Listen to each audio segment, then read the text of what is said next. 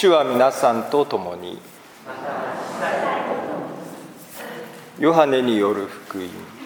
主に栄光。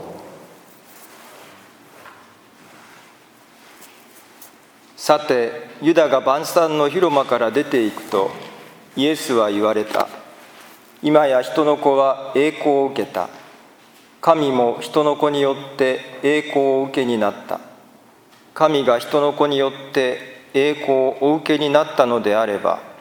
神ご自身によって人の子も栄光をお与えになる。しかもすぐにお与えになる。子たちよ今しばらく私はあなた方と共にいる。あなた方に新しい掟を与える。互いに愛し合いなさい。私があなた方を愛したようにあなた方も互いに愛し合いなさい。互いに愛し合うならばそれによってあなた方が私の弟子であることを皆が知るようになる。キリストに賛美。どうぞお座りください。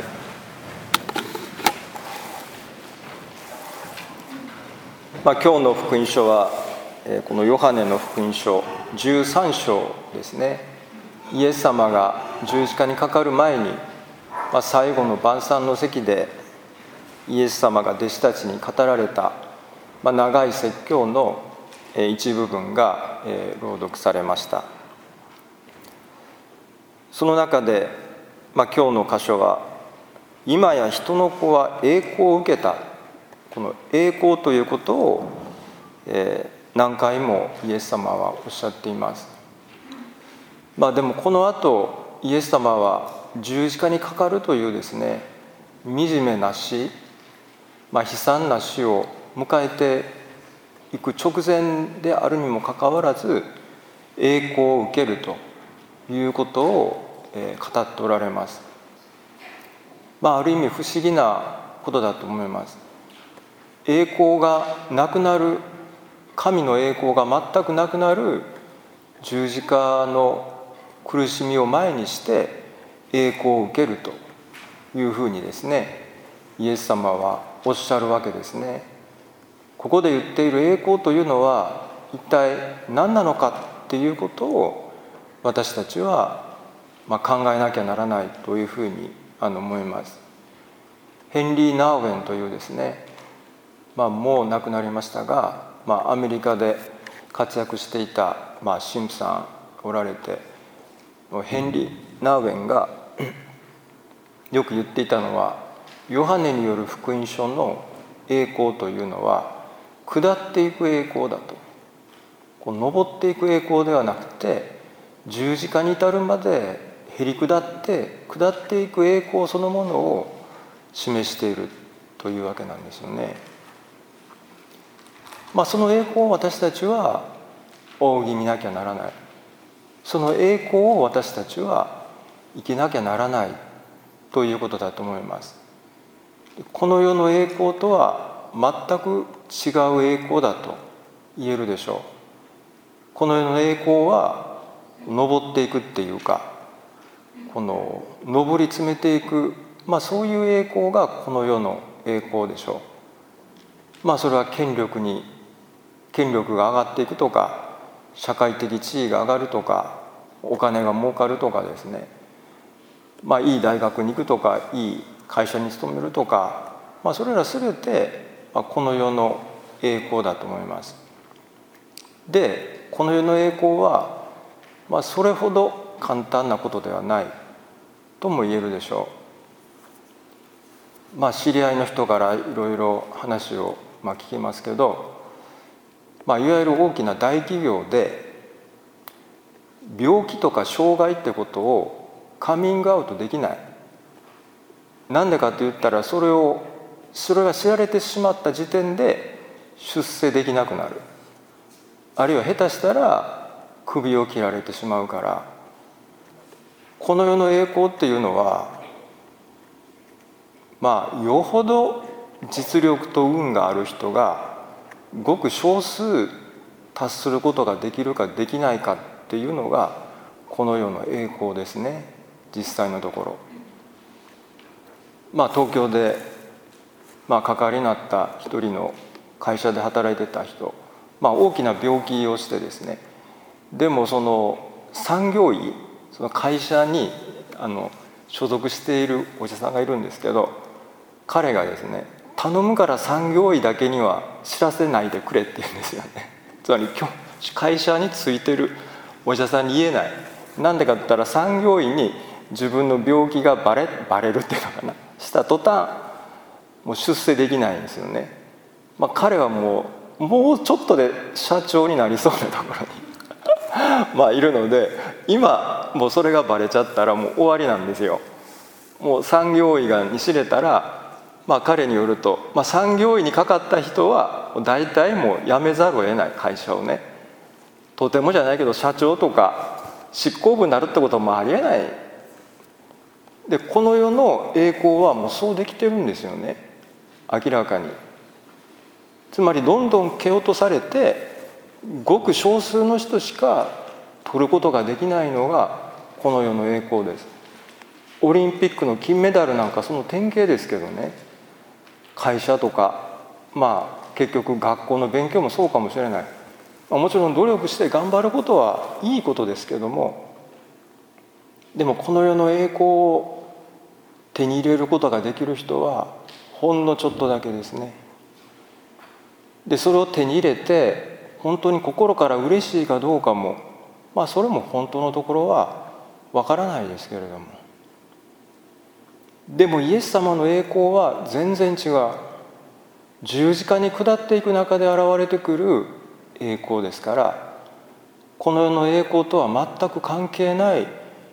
神の恵みの世界を主が私たちに与えてくださるわけですね。だからこの栄光を語った直後にイエス様は何を語るかといったら今日の福音書で「互いに愛し合いなさい」という掟をそのひっついた形で与えてくださるわけですね。この世の栄光を求めるんだったら互いに愛し合いなさいはひっつかないんですよ。あの戦いましょうってことです。競い合って競争しましょうとそれでごく一部の人がその栄光に達することができるかもしれないからお互い叩き合戦い合って切磋琢磨して競争しましょうというのはこの後に来るはずなんですけども神様の栄光の後に来るのは互いに愛し合いなさいと。その中でこそ私たちは苦しみや辛さやあるいはうまくいかないその中で互いに愛し合うことによって私たちは神の栄光を見いだすことができる。その恵みを主が与えてくださってるわけですね。まあ、こちらに来てから、まあそのまあ、釜ヶ崎に行って、まあ、昔からの知り合いの方とお話をしたりあるいは、まあ、ちょっと昔からのあの、まあ、な仲間の障害者の方とですね、まあ、前は元気だったんですけど今は完全寝たきりで、まあ、でも彼らとお話をしたりしてるとやっぱり何か心の通じ合いっていうのかな。互いに愛し合うといったらちょっとオーバーかもしれないけどその中でやっぱり神の輝きが彼らの心顔にその出てきますし私自身もそこに何かもっと慰めというか力というか励ましがやっぱり与えられる。そういうところにこそ神様の本当の輝きっていうんですかね。まあそれが私たちに与えられている。だから私たちは下っていくあるいは下っていかざるを得ない。年を取って病気をしたり弱くなったりとか自分が周りの人が。でもだから互いに愛し合うチャンスが私たちにもっと与えられてその中でこそ私たちは神の輝きを見出していける。それが私たちに与えられた特権というか私たちに与えられた大きなお恵みでしょう。まあ、今日はちょっと手話付きのミサをしてるんですけど栄光というのはこうやるんですよね。栄光ってこう 手話では栄光ってこうやるんです。なんでかっていうとあの劇場であの舞台で幕が降りてますよね。あの幕が上がっていくっていう意味で栄光なんですね。だから隠されてるんですよ栄光は。隠されてる。幕の向こう側にあるわけです。私たちが互いに愛し合うことによって弱い者同士弱さをいたわったり助け合ったり親切にしたりすると幕が上がって上がってきて栄光が現れるんですよね。最初からこの金メダルのピカピカなトロフィーが置いてあって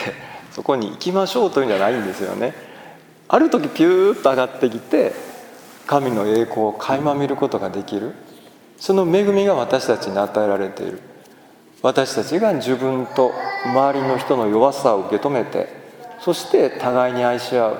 互いにお互いを大切にしようと思うと栄光が現れてくるんですよね。栄光を垣間見ることがこうできる、まあ、その恵みが私たちに与えられているということですよね、まあ、その恵みを私たちは見出しながらいきましょう。誰にでも与えられるけど隠されてるんですね。隠されてるからこそ私たちはその恵み神の輝きを見いだせるようにそれを味わえる。誰にでも逆にどんどん弱くなればなるほどその恵みを発見するチャンスが与えられてるということですから。互いに愛し合うことによって互いに大切にすることによって、まあ、その恵みをお互いですね見いだしていくことができるようにこのミサで恵みを願いたいと思います。